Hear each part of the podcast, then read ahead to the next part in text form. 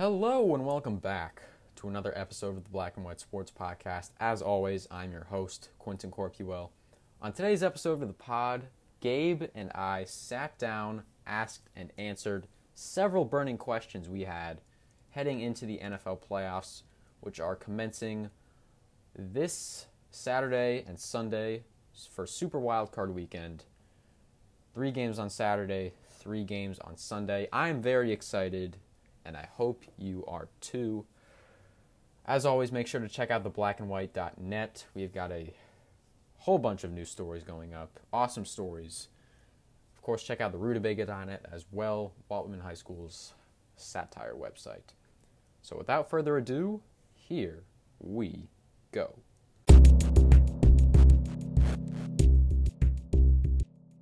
Okay, we are recording this Tuesday night, January 5th. The playoffs Super Wild Card weekend starts on Saturday. I'm honestly just happy we're here. I'm so happy that the NFL got all 256 games in improbably. I didn't think it would happen. I definitely would not have bet on that going into the season. Are are you as stoked as I am that we're having a wild card weekend?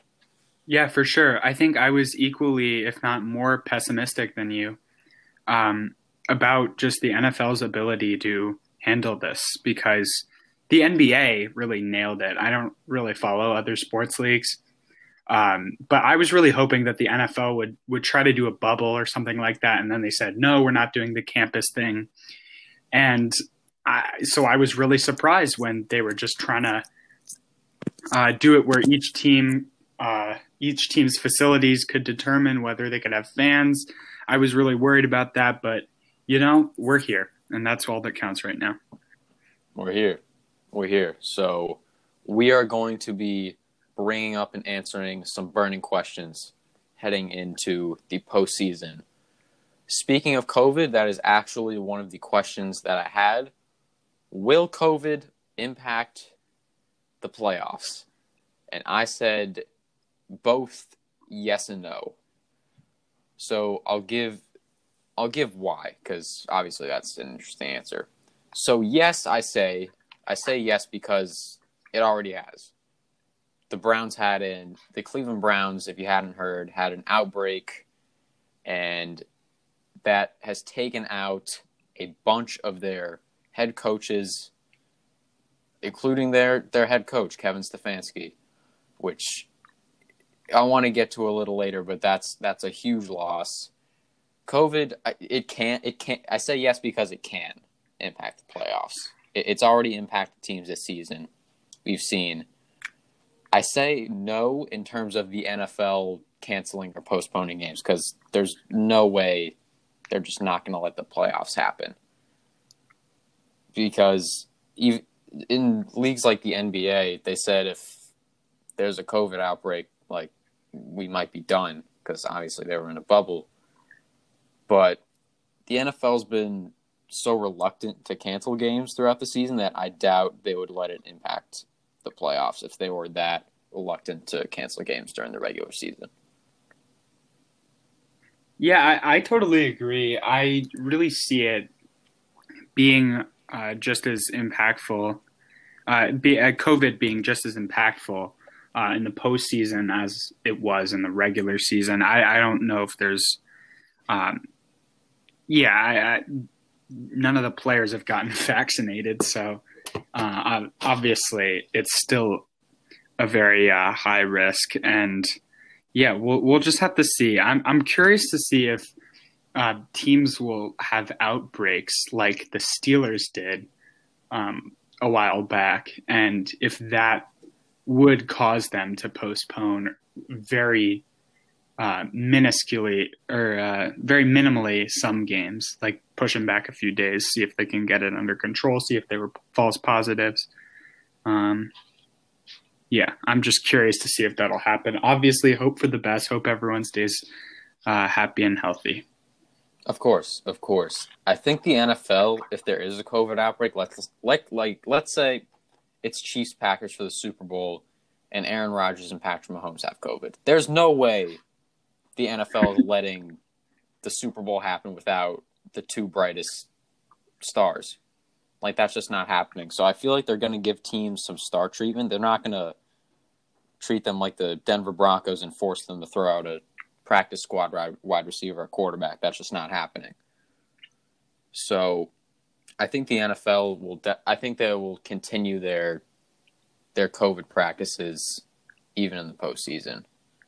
They, because throughout this season, we've seen that no no other sport can compete with the NFL.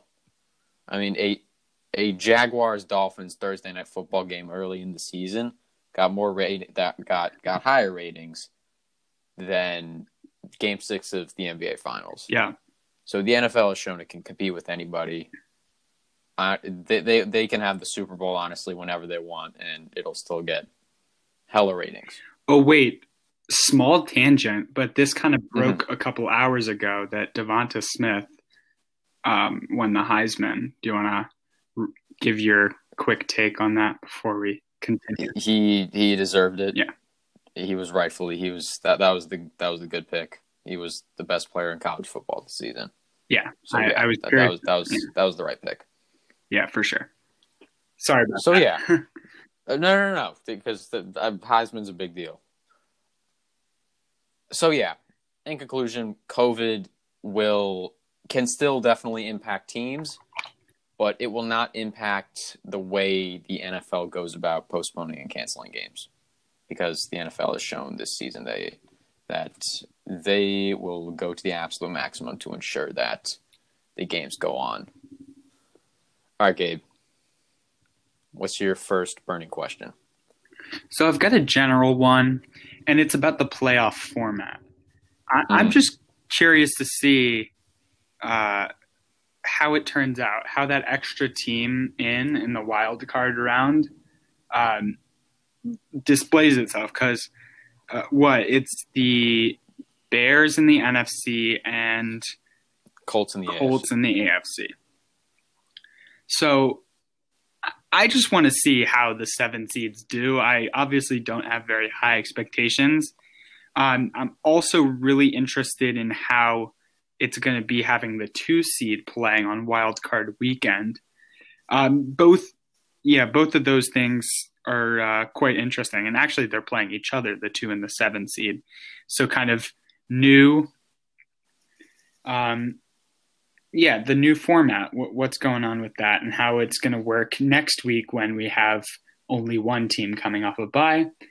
Uh, yeah I, I think it's um, it was a cool move and i want to see them do it again if it works and then revisit it if it doesn't. So yeah i think the new format had several benefits. One it made the one seed even more important. Number two, obviously, got an extra team into the playoffs when in a season where you had a conference like the AFC that had, I think, six 10 win teams mm-hmm. going into week 17. That just ensured one more of those teams was going to have a chance to compete for the Super Bowl. And I think the right seven teams are in the the AFC. I agree. As as as good as the Dolphins were, I just think the seven teams that made the playoffs were just a little bit better than them. Um, and hey, look, you're gonna have years where an eight and eight Bears team gets in. Even though I we I wrote them off on this podcast, I did not think they were making the playoffs, let alone clawing back from they were five and seven and going in a downward spiral. Who could have who could have predicted that? Um, yeah, if I think if I feel like if either the Bears or Colts win, I'm interested to see if that changes the narrative on whether people want this format to continue. Because I think the NFL said this was just a one year thing. Correct me if I'm wrong. No, I think that was right. Uh, that it was only one year, which is why it's like it's all on how those seven seeds perform. I don't know. Yeah, it, I think I think it was a good idea because I mean I, I already said it. The playoffs are running through one. It's running through one. It's running through one team. I mean, not like it, not like it wasn't in previous years, but now that obviously the Packers and Chiefs has the one seed, they, I guess they can get a. I'm contradicting myself because this it's not like this is different from other years. It's just that the one seed is the only team that has a bye Mhm. instead of the one and two seed. I, I kind of dig it. I think it gives the seven seed a, a obviously a chance at the Super Bowl and a chance to prove themselves against another good team. So yeah, I, I do think it was a good idea. Yeah, and it made the regular season like just slightly more competitive, which was nice. Uh, yeah, because you had the Saints, Packers, and Seahawks all dying to get that one seed. hmm Because I think I definitely think if let's say I'm trying to remember, I think the Saints were the two seed already. I think they. I don't know if their strategy would have changed because they still could have gotten the one seed. But yeah, it did, it did make the regular season more important, which I'm always down for. All right, that was a good question. That was a good question. All right. Speaking of home field advantage, that is my next question. Will it be a factor at all? And I said it will be, but certainly not, as much as past years. So, home teams this year in the regular season won just over half of their games. Taking away, even taking away the Niners' three games they lost while playing in Arizona, they still, the record is still about 500. So there are going to be several teams that are going to hurt from having limited fans. Number one has to be Seattle. hmm That stadium is different come playoff time. I think f- following them, Buffalo. I think New Orleans. I'm trying to think who else definitely. Let me let me stop you before you talk about the Packers just to say that Lambeau Field in January is the biggest steal for the Packers getting home field advantage. They can play in the in the frigid cold, in the snow, in the ice, whatever So- weather. Yeah. That was my next point. Another, there are two main advantages this year adverse weather and time zones. So, adverse weather, the playoffs running through Lambeau, you can have teams, the Packers could play. You've got Tampa Bay, Los Angeles, New Orleans plays in a dome. I mean, you got all these teams that aren't really that used to the cold and the snow. You saw it. We saw it firsthand when Tennessee came to Green Bay. Playing in the snow was hard, especially for teams that play eight games in cities where it does not snow. In fact, the climate is usually warm. And then you've got time zones. P- teams, LA, teams on the coasts, traveling several hours. Athletes have said that time zones do affect you. And you've got teams on the coasts that are going to have to travel. The Super Bowl's in Tampa Bay this year. I mean, who knows if, what if the Buccaneers make the Super Bowl? That would be the ultimate home field advantage. What if the NFC can the NFC yeah, what if the NFC championship game is Seattle Tampa Bay? That's a lot of traveling. And so obviously the biggest factor I think is there being a limited capacity in the stadiums, no crowd, which, which are usually sold out for the playoffs. But they're still going teams are still going to get some help from from Mother Nature. Gabe, have you ever been to a Packers playoff game? I've been to one week 17 game on my birthday in 2016 and one playoff game in Washington. So I've been to a snowy frozen tundra Lambeau Field before and I've been to a Packers playoff game, but they weren't the same game. How was the atmosphere? In Oh, it's Bay? different. It you you can't compare it to anything else. You have thousands of people in their warmest clothes together, all rooting for the same team, and you have uh, what four years ago, so 14 year old me um, getting offered beers from these fans that are just so into it, just like me. Everyone's wearing cheese heads. Everyone's just so into it, and it's it's so cold. You can't, yeah, you just can't beat it. And there, I couldn't explain it to you um, beyond what I've just said. Like, there's an emotional aspect too that just can't be described with words. Yeah, and I think there was a psychologist when the NBA bubble was starting saying how there are certain guys like Joel Embiid and LeBron James that feed off the crowd. Mm-hmm. I mean, without without a crowd, Aaron Rodgers, the king of the hard count, he can get guys jumping off sides. You can hear everything now. Mhm. Without a crowd, it's hard. It's hard to really feel it over the TV. Like you have to be there. Like even at a Giants regular season game in East Rutherford, that meant nothing. Third down when the bell plays and the crowd gets loud, it feels different than obviously somewhere without fans. And so I think home field advantage is is going to be somewhat there, but definitely not Yeah. as much as past I think you can say that its impact will be felt differently. Um, Yeah, Yeah. because, for example, Colt McCoy, when the Giants beat the Seahawks, Colt McCoy in a normal year is not going into Seattle and beating the Seahawks with a full capacity crowd. Like, that's just not happening. yeah. So that is that is that. Gabe, what's, what's your next one?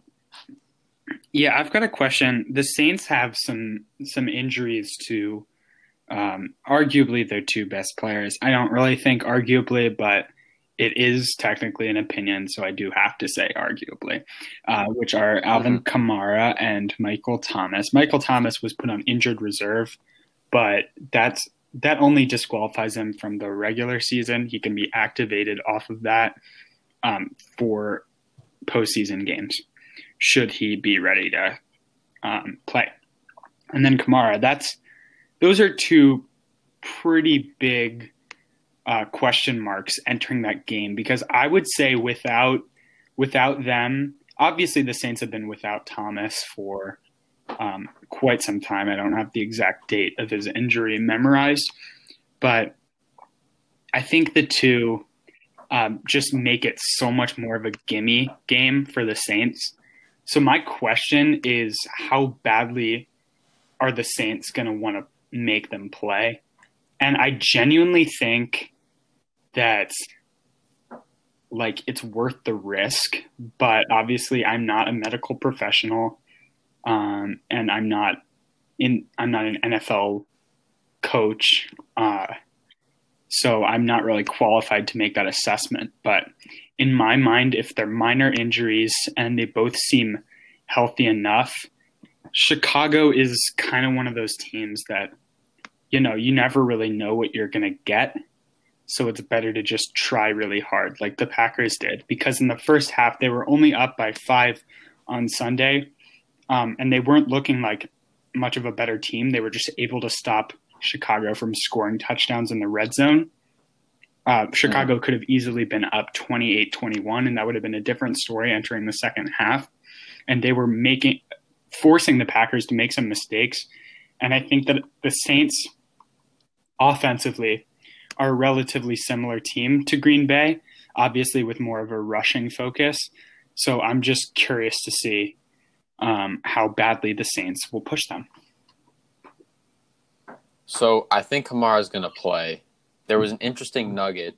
So had the Saints been scheduled to play Saturday, they said Kamara wouldn't have been able to play because of his, the COVID contact tracing protocols. But since they're playing on Sunday, he, he sounds like he's good to go.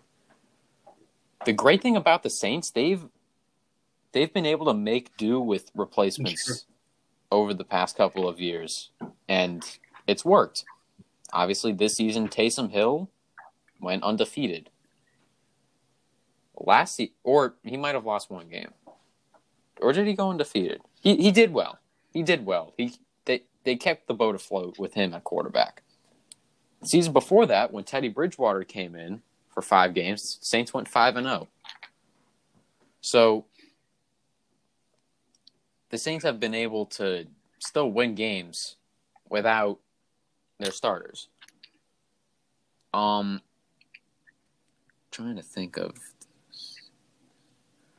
Drew Brees has looked a lot better these past couple of weeks. I don't know about you. It seems like he's gotten a little more air under the ball, which is something that has had been a huge criticism over pretty much the whole season. And obviously, Kamara brings another element to this offense. Six touchdowns in a game is impressive. Mm-hmm. So I think the Saints are definitely going to want them to play because who knows, they might lose in spectacular fashion again, like they have the past few years. And they're, they're going to want all the dogs they can to go against this Bears team that's somehow in the playoffs. Yeah, and also it's worth mentioning that the Bears are battling some some injuries too. So I don't think I don't think it's uh, unreasonable to say that it is totally um, in the bag for New Orleans. Obviously, anything can happen, but um, it's theirs to lose. Agreed. Agreed. All right. Let's move on now. Which versions of the Steelers and Browns will we see on Sunday Night Football? So both teams have been Jekyll and Hyde this season. Let's start with the Browns. Let's start with the good Browns. The Browns we've seen against the Titans. And I'll say, even though they lost to the Ravens 47 42 the second time they played them, I still think they played mm-hmm. a really good game. So the good Browns, their rushing attack is lethal. I think Kareem Hunt would be a starter on several NFL teams. Baker Mayfield is clicking with his receivers, whether that be Rashard Higgins or Austin Hooper or whoever whoever they've got out there, Donovan Peoples Jones, whoever. And the defense capitalizes on opportunities. They're forcing turnovers and they're winning the turnover battle. The crappy Browns, which we saw in their first game against the Ravens, their first game against the Steelers, where they lost by 31. The Raiders, where they put up six points, and the Jets. Can I add? Can I add those last games, last week against Steelers backups? Sure, sure, sure. Their rushing attack is not great. Baker Mayfield commits multiple turnovers, and the defense doesn't force any turnovers. It also doesn't help, obviously, when all of your receivers have COVID, but that's that's just right. unlucky. First of all, before I get into more ridiculing of the Browns, just congratulations to them. I am very happy for not only them but their fan base, who has had to sit through 18 years of just bad football, and they're finally in the playoffs. So I'm, I'm happy for them. As for the Steelers, the good Steelers, which was the first 11 games of the season and the second half against the Colts, their defense is locked down and is opportunistic.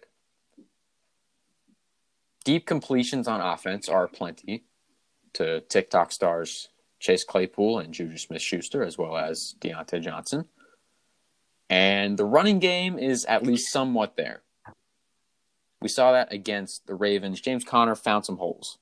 And when he finds holes, he, he can he, he takes them and he, he capitalizes on them. The bad Steelers, which we saw versus Washington, and we saw against the Bengals. the bad Steelers literally cannot run the ball. Against Washington, they had 21 rushing yards total on 14 attempts. And Benny Snell got stuffed four times at the one yard line. Their receivers cannot get open or catch the ball or both. And you got Juju Smith Schuster dancing on opposing teams' logos, which he has stopped. So the Browns against the Steelers this year have not been good, even though obviously they won last week. It was to the Steelers' backups, and they're going into this week without a lot of key pieces, including their head coach, Kevin Stefanski, which I mentioned earlier. Do you watch the Gabe? Do you watch the Pat McAfee show? Occasionally, but not really. Okay, so he was talking about how when he was with the Colts in 2012, it was Andrew Luck's rookie year. Their offense caught fire and they made the playoffs. Bruce Arians was the interim coach after Chuck Pagano got cancer. And the morning of their playoff game against the Ravens, their the team is told literally when they get to the stadium that Bruce Arians had like a heart issue and had to be rushed to the hospital. He wouldn't be able to coach today, and the interim had to fill in. And the Colts put up nine points when they were averaging north of 23 points a game that season. So the gist of McAfee's story was that losing your main play caller is, is huge. Losing the guy that had instilled a new culture within the team is huge. And as good as the Browns have been, losing their main play caller may cause them to look like they did in week what was it, eight against the Steelers or the game against the Raiders where they put up a whole six points. So it's going to be a tall task for the Browns. But again, who knows? The good Browns could show up, everything could be fine, and they, they upset the Steelers. Gabe, what do you think of this intra-division rivalry that the NFL put on Sunday night? Yeah, um, I think you can't say enough how impactful Stefanski has been. I don't know where he stands in the coach of the year voting or whatever, but yeah, at least top three, if not the winner. Um, I I would hope certainly the the stuff he's done for them, for a team that's really battled some serious adversity, whether it be injuries, um, whether it be COVID, and now their coach of the year. And I just, I don't know, Quentin. I, I don't know what that's going to do. You can talk all you want about, oh, this player is the MVP. This player is like, has really become like very good this season, but you can't, mm-hmm. you can't really tell the impact of a coach. And I'm not sure if it's if it's humongous, like I certainly believe it is, and I can't tell if it's really minuscule. And this Browns team is good enough with, I believe their play caller, their offensive coordinator, like calls the plays occasionally. Maybe I'm not sure. Um, taking the reins as a full time interim head coach here. Um, and then the Steelers, I do think they're going to be well rested, but there are uh, instances where um, well rested players come back and are really rusty. So we'll just have to see. I, I don't really have any takes yet because, like I said, I just don't know. I would definitely take the Steelers in this game just because they've looked great against the Browns this whole season. And I still really believe in that defense, despite them losing guys like Devin Bush and Bud Dupree. Obviously, big losses, but they still got TJ Watt. They still got Minkah Fitzpatrick. They still got Cam Heyward. Yeah. But the Browns, besides, other than Kevin Stefanski, they lost Joel Bitonio, who has suffered through several head coaches, all of this losing in Cleveland. He was on the 0 16 team. They finally get to the playoffs, and then he gets COVID. Terrific player. A, um, a terrific player. He's one of the Brown. He was. He's one of Cleveland's key guys. So, if the Browns can overcome all of those losses and pull an upset on Sunday Night Football, I will have the utmost respect for them. For if they can rally. Yeah.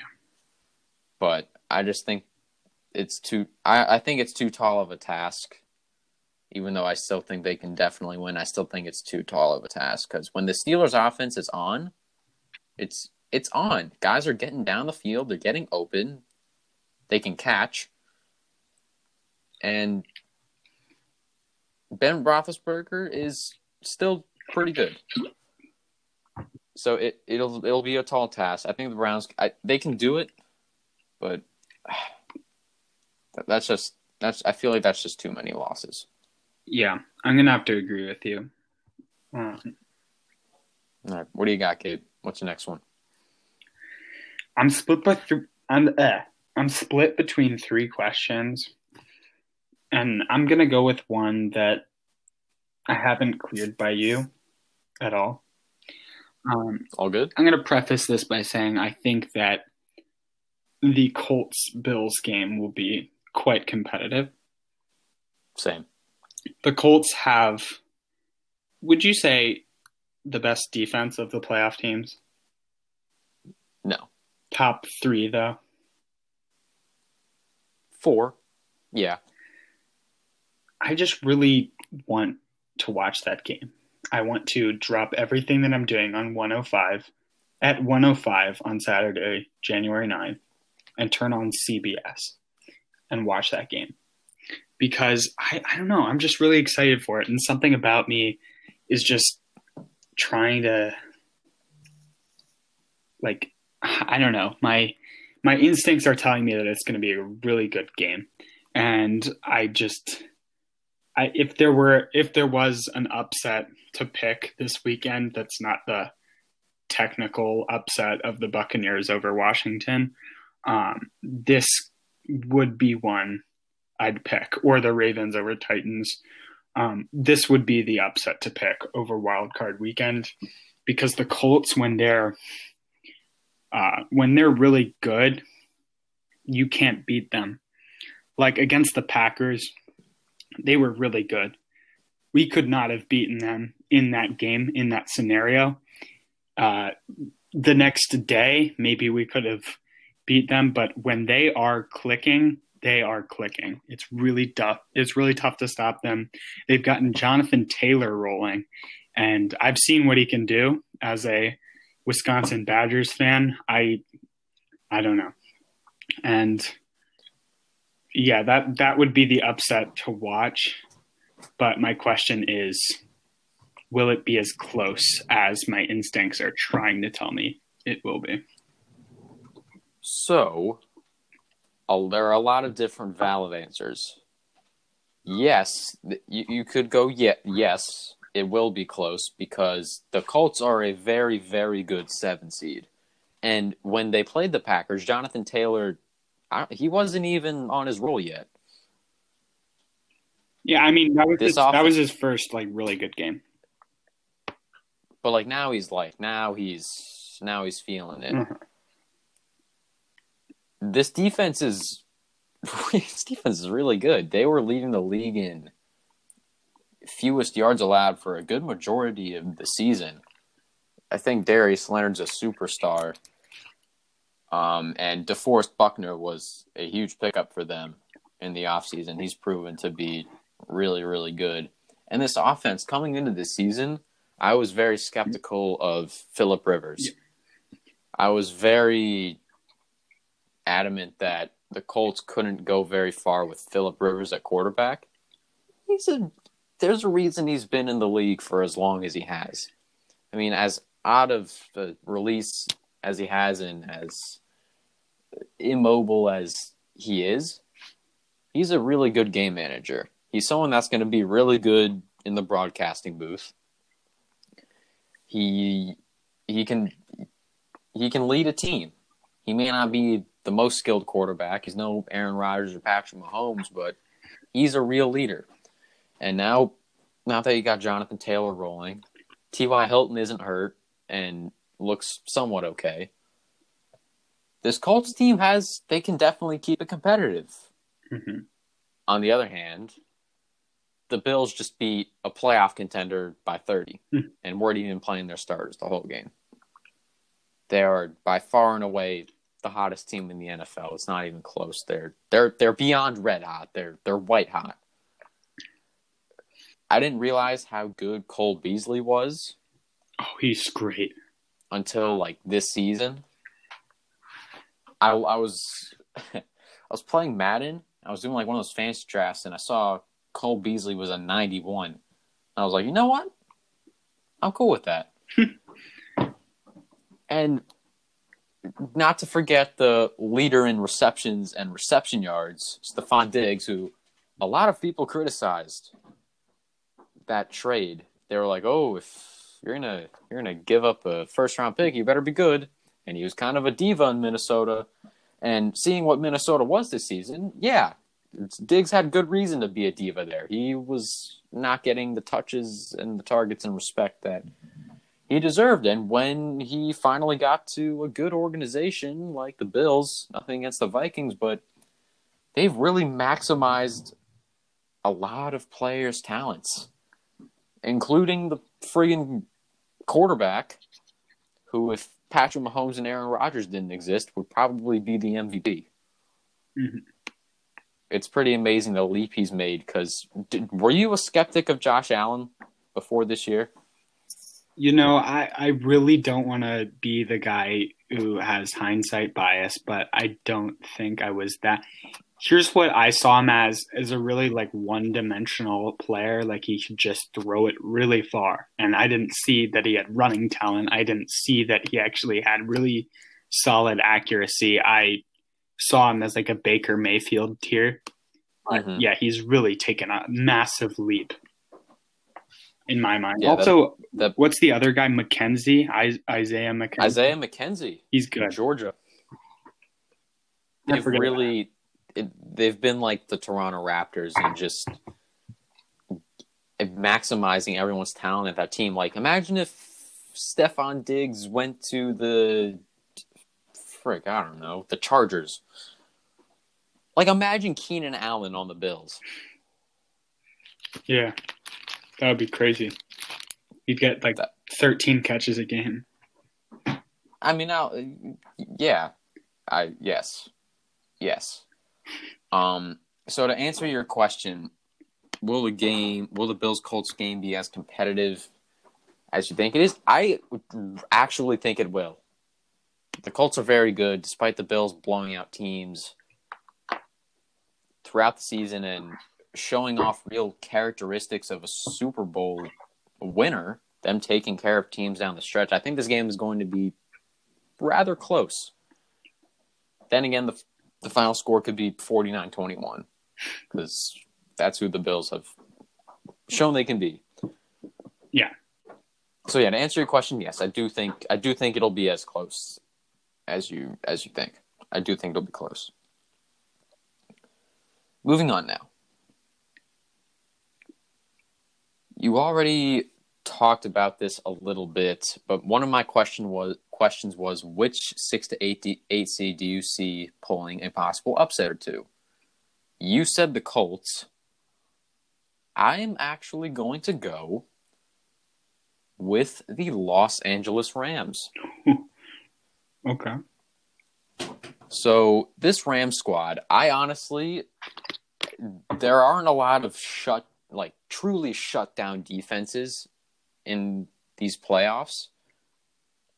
I, the Rams are probably the defense I would trust the most, just because they've got, I think, the most weapons on that defense that has made them good over the past few years. This year, they've allowed the fewest yards per game. They're second in sacks behind Pittsburgh. They're playing Seattle, which I don't know how that's not one of the night games. I guess because you got to give Tom Brady a night game. Yeah. They have the defensive weapons to make Seattle's offense uncomfortable. Jalen Ramsey is very, very good at matching up with wide receiver ones. He's not afraid of anybody.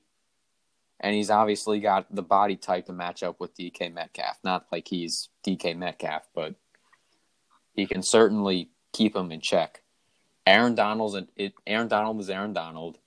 They've got other guys like Leonard Floyd, John Johnson, even just other guys like Samson Ebukam. They've got dudes who can make your offense uncomfortable. And on de- on offense, I honestly think John Wolford is the better option right now than Jared Goff. That's really sad. but Jared Goff, there was just he was so consistently inconsistent. Like he was so Jekyll and Hyde. Like one game he'll go 16 for 17. Obviously 10 of those were dump offs out of the play action to one of the tight ends or the fullbacks or the running backs. But there were games where he'd be hitting guys and he'd be on a roll. And there were other games where he would throw like the dumbest interceptions in the world. Did you see the one against the Seahawks where he literally just threw it directly to Quandre Diggs? Yeah, I think so. And and Troy Aikman, who's usually pretty lenient in criticizing quarterbacks on his broadcast, he was like, "Yeah, Jim, I, I, I really don't know what Jared Goff was throwing at there." Like he, he sounded pretty angry. Um, Goff's coming off of a, a thumb injury or thumb surgery or thumb something. Yeah. And I, I've never played in the NFL, but I've thrown a football. And in order to throw a football well, you need all five of your fingers to. And John Wolford, Jared Goff said it himself. John Wolford brought a spark to this offense, and it's it was a spark that Jared Goff hadn't been really providing. He, Wolford can scramble like really, really well. Like his speed was pretty shocking to me. When I saw him scramble the first time, I was like, "Whoa, this guy's got wheels." And yeah, I, I, know he threw the interception, but I think that was mainly jitters. But after that, he he got in a roll passing. And the good thing about that is the Rams' offense is Wolford doesn't need to be the hero. I mean, he's got guys like Robert Woods and Cooper Kupp is coming back. They can create on their own. Just give give it to Woods on a jet sweep. They love doing that. And Kupp, you can dump it off to, and he can he can create after the catch. Tyler Higbee is an easy few yards out of the play action. And their running backs, Darrell Henderson, uh, Malcolm Brown, and Cam Akers, they can also certainly be leaned on for offense. Their their rushing attack is top ten in yards per game. And as for Seattle, their defense it has gotten better over the as the season has gone along, but they still gave up over 380 yards a game. They've given up over 150 yards on the ground three times against the Vikings, Cardinals, and Giants. And in both their games against the Rams, they gave up over 100 yards rushing. So, yeah, that is my case for the Los Angeles Rams pulling the upset. Gabe, are there any other six to eight seeds? I'm trying to think who the other ones are. You've got I mean, Cleveland, you've got Cleveland, who we've just talked about, Indianapolis, and then Chicago and the Rams. Yeah, I, I mean, I would give the Colts and the Rams the best shots out of those teams, just given everything that's going wrong with um, the Browns and everything that seems to be going wrong with the Bears, obviously. Um, again, like they can make competitive. Uh, but yeah, I, I see what you're saying about the Rams. I just, I, like Jared Goff, there's no doubt that he's inconsistent, but he's also just factually like very like he can be very good. He can be. And if he's playing that game, if he's starting that game with that thumb injury, uh, like you were saying, like you do need a thumb to throw a football, Mhm. and probably in the NFL, like the same rule applies. I think it is his right thumb, and that Seahawks team is just a little bit too good. I just, yeah, again, it depends which Bills and Seahawks are playing. But yeah, I would give them about even chances of happening. I, I see what you're saying. And look, Russell Wilson can he he's looked a bit inaccurate over the last couple weeks, but he him and the offense could totally come out and drop 35 on the Rams. Like that's totally a possibility. But I think the Rams defense is really good and John Wolford provides another and a, a nice spark to this offense, which the Rams have been lacking for a lot of the season. So that's my case for the Rams. How I, I, I don't I don't see them getting past uh, they would play Green Bay in the next round. I don't see them getting past there. So, Gabe, what is your next question? I'm split between the two that I didn't choose. I'm going to go with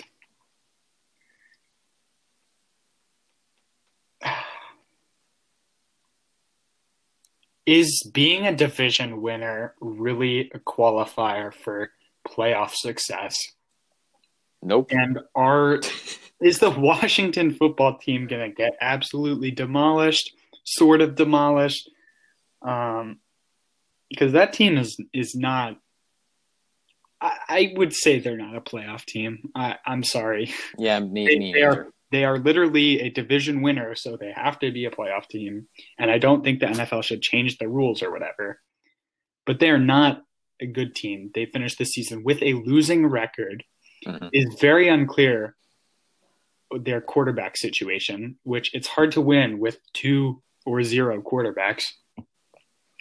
Um, Terry McLaurin and Antonio Gibson are really good, but uh, like you, you you can't really run an offense with an injured Alex Smith and Taylor Heinicke, but I, I could be wrong about that. And it's Tom Brady in the playoffs, and it's he's been putting up monster numbers lately in Tampa Bay. He's got great weapons. Uh, I don't know much about the Tampa Bay defense, but probably good enough to the Washington offense to its typical dismal self. And I don't think the Washington defense is quite enough to, to hold back Tom Brady. So, how badly are they going to lose, Quentin? So, I think they're going to get sort of demolished, not completely demolished, because the one true strength the Washington professional football team has is their defensive line.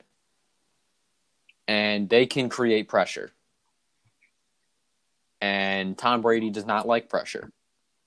He does not do well under pressure. And I feel like the only way Washington can give themselves a chance to win this game is if that pressure gets to Tom Brady. He's throwing it away a bunch. He's looking at the refs for flags or both. And they force some turnovers. Combined with Tampa Bay, there have been points this season where they've been extremely undisciplined in terms of penalties. So I feel like that's the only way they can give themselves a chance to win. And yes, the offensive has has some bright spots. Alex Smith is going to get the comeback player of the year award named after him. It, Oh, for it, sure. it better be. It should Like be. it, it better be. Um, Terry is scary. Gibson and McKissic have been a pleasant surprise this season. But when you have a quarterback that's injured on one leg, pretty much, can't scramble and can't throw the ball more than 20 yards down the field. I mean, Alex Smith, according to Football Outsiders, averaged around five intended air yards per attempt entering week 17, which was pretty far and away the lowest in the NFL. So, this Tampa Bay defense has the tools to be a great defense and to be shut down. They haven't completely shown that this season. But I think it'll definitely be enough to put away Washington, even though this Washington team has the same attributes as Giants teams have playing Tom Brady's Patriots in the past, a solid defense. They were actually the Washington defense was atop the league. Not I don't think atop the league, but pretty high up there in terms of pass defense. Guys like Kamren Curl. Kamren Curl has been a really pleasant surprise for Washington. Ask Washington fans. They they love Kamren Curl. Um but I just yeah, I just don't think Washington has enough to really compete with Tampa Bay. I think the game will be sort of close for a little bit, but I think Tampa Bay is just going to overpower them on offense. They're either going to get Godwin or hey, who knows, Antonio Brown. They're going to get someone going or Ronald Jones. They're going to get someone going. I think the Washington's going to get sort of blown out, but not. It, it won't be an embarrassment on national television. Like, are we talking 10, 14 points in the sort of blowout range? I'll get. Uh, I'll say. I'll say. 31-13. Hmm. Yeah. I'm not going to say 56 10 like the Ravens do to bad teams every year. No, I don't think that. I, I don't think that's happening. I don't think Washington's going to let that happen. So yeah, I think they'll get sort of blown out, but it'll probably look closer, or it'll look closer if you're watching the game than mm-hmm. if you're just looking at the scoreboard. Yeah, this Washington team is hungry. They're very hungry. Yeah. They were, I think they, out of all, uh, even with all the crappiness that was the NFC East, I think Washington was the right team yeah. to win the division. So yeah, that'll answer your question. All right. Well, it actually ended up being the most competitive division. yeah. Yeah. Yeah. Sunday night was uh, pretty excruciating as a Giants fan, but hey, they it was only them that put themselves in that position. Yeah. So, all right. Which team is most likely to derail. No, what? No, no, forget that. We already kind of answered that. New question: Can the Ravens carry on their hot streak against a fellow Super Bowl contender? There we go. I like that question. All right. So the Ravens have undeniably looked great lately. Their offense has clicked at the right time, and their defense has gotten back to being being good. However, they've looked great against the Cowboys, Jaguars, Giants, and Bengals. So the Ravens' five losses this year, they they lost the Steelers twice. The Panthers, still don't know how that happened, and the Chiefs. All playoff teams minus New England. Tampa Bay sort of caught Baltimore syndrome in terms of beating bad teams and losing to good teams. Baltimore has obviously historically not been able to beat within the last few years, not like their whole history, but within the last few years, the Lamar Jackson era, they've had trouble being competitive and beating good teams. I think the 47-42 Cleveland game was Lamar's best win. Unless I'm forgetting something. So against the Titans, I think this has the chance to be the best first round game. I agree. We were talking about we're talking about the same storylines as last year. The Ravens are the favorites. The Titans the Titans got we think of the Titans a little more highly now than than we did last year heading into the playoffs. Um, this Titans team is really good. Their offense is electric. It, that's what's going to carry them. Their because de- their defense is is not good. Yeah. One of the things about the Titans, they are very hard to tackle on offense. Derrick Henry leads all running backs in missed tackles with 34 or forced missed tackles. As you can just take one look at him and it'll make sense. AJ Brown is third among wide receivers in forced missed tackles with 13, and Corey Davis is a big dude at 6'3", 205 pounds.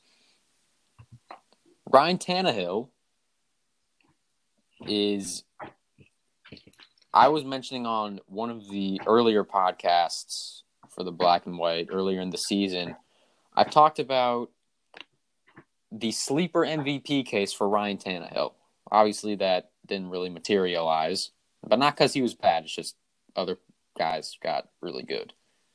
His stats are not elite, but he I think he's a top ten quarterback. He's sneaky fast. I don't know if you saw the Texans highlight, but he it was the game tying touchdown. He took the read option and like scampered, like it was a legit scamper to the left corner of the end zone. I'm like, whoa, I know we can do that. Derrick Henry, obviously Derrick Henry, the rightful rushing leader this season. And AJ Brown and Corey Davis present very tough matchups on the outside. So I think this game is going to be close. One thing, one funny thing about these teams, the Ravens and Titans are one and two in rushing yards per game. So I think a main key for both these teams, they have to get the run going. And you know what? Despite the Ravens being the favorites, I'm going to go with the Titans. I think the Ravens carry on their history of losing the bad, of losing the good teams in the playoffs. Because one thing about the Ravens, they have troubles. They have trouble stopping the run, and you preferably want to have a good run defense when you're playing someone like Derrick Henry. Gabe, what do you think of this game? I think Titans are a smart bet uh, you're talking about how they're one and two in rushing yards, both very different rushing attacks. I think that's worth mentioning. Yeah. You've got Lamar Jackson, J.K. Dobbins, and Gus Edwards pretty much sharing the load. I think they combined for 400, 404, something like that. Yeah. Um, recently, I don't remember if it was last week or the week before. Mm-hmm. Um, the Titans, obviously, it's Derrick Henry and I think that it's it's not easy to stop Derrick Henry. You're not really going to stop him. You're going to do what the Packers did, which is force him to run in places that he doesn't really want to run. And you're going to get him to run for like these two yard. Um, he's going to break off for nine yards every every couple runs. That's a gimme because it's Derrick Henry.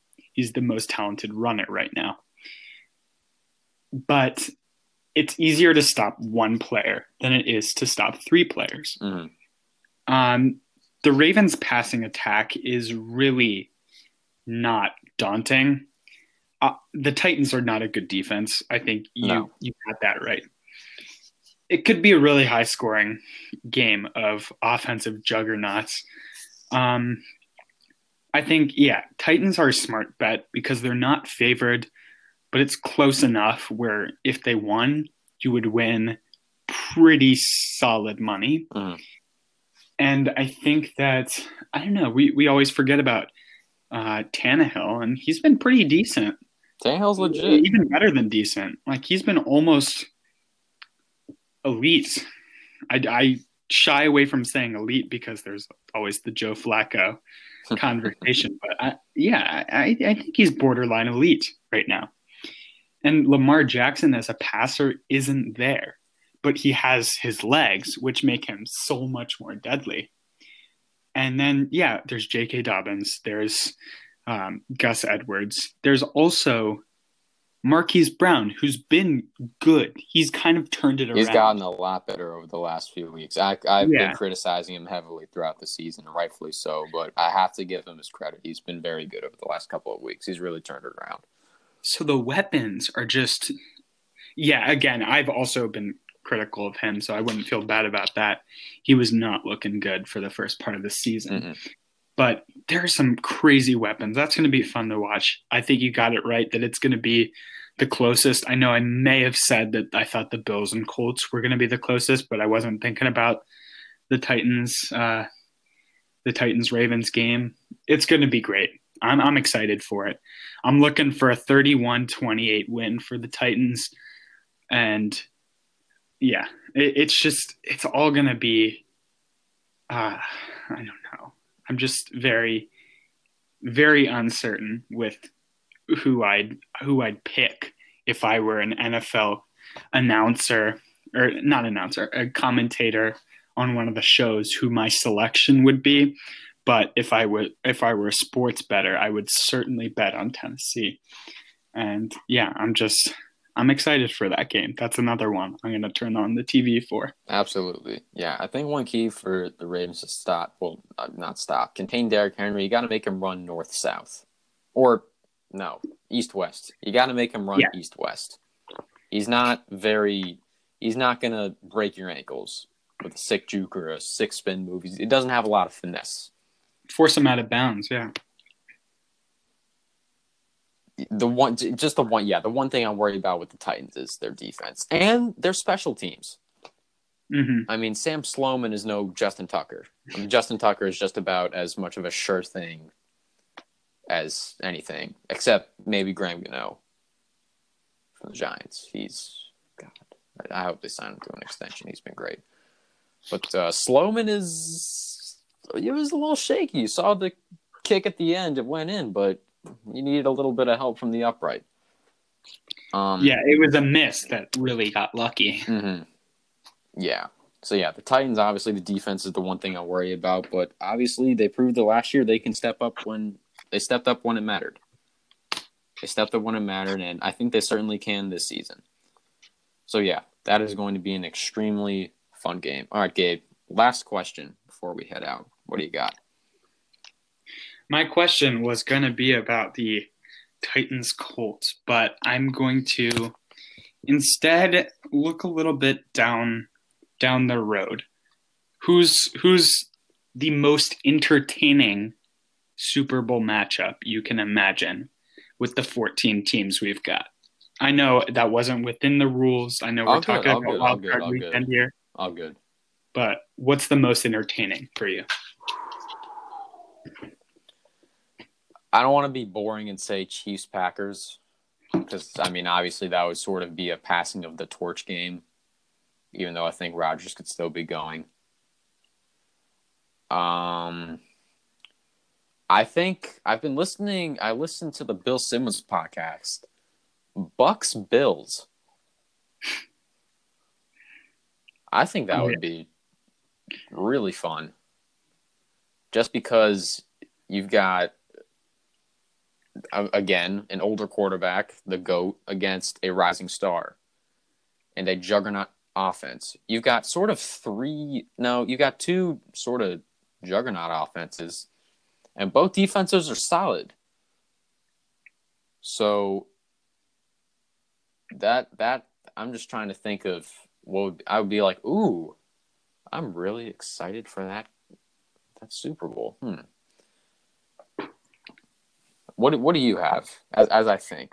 What do you got? Yeah, I mean, for me, um, most exciting would be like uh, Browns Packers, so the Packers could could win. But I, and then also really exciting would be Mahomes Rodgers. But again, I don't want to be boring. I don't want to pick the one seeds because a it's not always going to be the one seeds in the Super Bowl, and Mhm. b I have a more fun pick. I think which would be Bills. Again, Bills, they're just fun to watch. Mhm. They've got a great offense.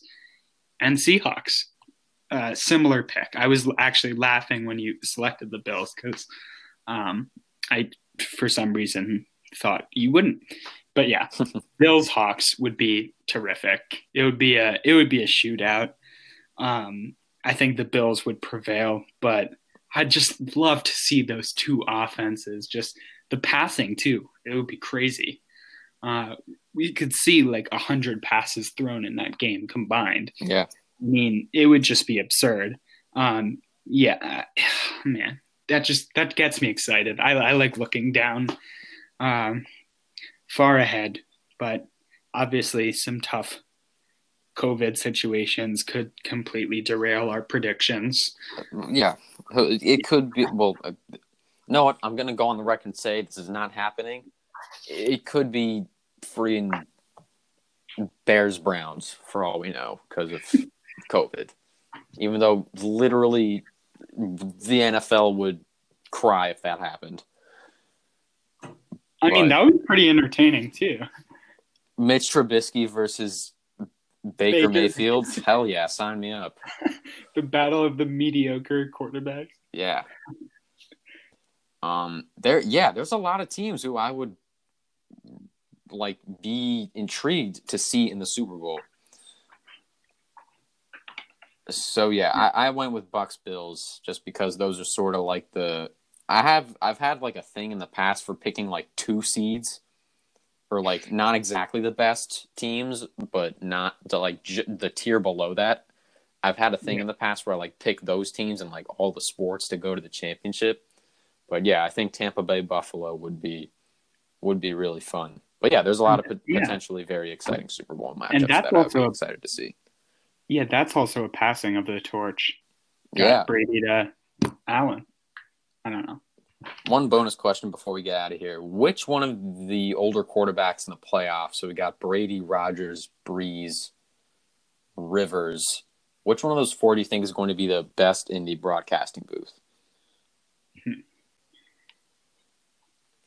That's a tough one. Because Brees, I, Brees is already locked up with NBC when he retires. Yeah, I'm going to go with Brees. Uh, I do not really like him as a person. I don't know him at all because I, yeah, I, but I, I can imagine us not being friends. Okay. But he just has that mind, that football mind that you just can't replicate. Like Tony Romo for that first season where he was just Predict, able to, he was literally predicting plays. Yeah, he would predict plays and he would break them down in such an intelligent way that uh, the, layman yeah, like viewers felt like they actually understood the complexities of the game that is football. And I think Drew Brees can do the same thing. He's an excellent communicator. He always has been. And yeah, I, I see him being successful I really don't see Rodgers making that career leap. I could see him being like a John Elway a little bit more. Okay.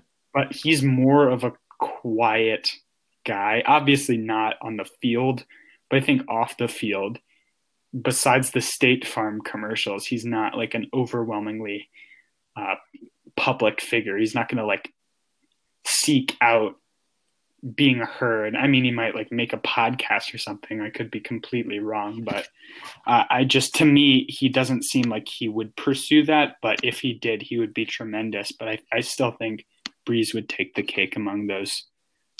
Yeah, I think Rodgers would just be interesting because like when you watch him, my dad and I were like marveling at just how easy the game comes to him. Like I think he threw that long touchdown to Valdes-Scantling where he ran like the seam route from the slot. Yeah. And he got past the linebacker and you could see on the replay Rodgers like saw it and it clicked and he just threw like the most beautiful pass. And you can see like on the field when he does a hard count, he gets someone to jump. Or like I think they in the Falcons game, he was like smiling at the end because he was just like he knew he was so much smarter than everyone else on the field that like he could control the game with his mind, sort of. So yeah. I think that would just be interesting to see from like beautiful football mind. I think Philip Rivers would be really great. I don't know if you've heard like his mic'd up, no. but he's also very smart. All these guys are really smart. I think Philip Rivers would also be interesting. I feel like he could also have some great stories because he's just been in the league for so long. Yeah, Aaron Rodgers is also smart, like not football wise, like he's an intelligent person. Mm-hmm. Um, so yeah, I, I I'm gonna retract what I said about like because I don't know him. Mm-hmm. Like I said with Brees, like I also don't know Rodgers. Um, and yeah, he's very vocal and he's very football smart and regular. Um, smart. um, Yeah, they don't yeah. they don't let dummies into Berkeley. right. All right, Gabe. That'll do it. Everyone still listening. First of all, thank you for for staying. We really appreciate it here. Make sure to check out the blackandwhite.net. We have got a slew of awesome stories still going up. Gabe, you got anything to advertise for the Rutabaga? If you hate babies, you'll really like one of our most recent articles. That's all I'll say. TheRutabaga.net. If you don't know how to spell rutabaga, then you're probably not in our average reader demographic, and you should open up a dictionary, thesaurus, your phone, Siri, anything. Just figure out how to spell rutabaga. Sorry.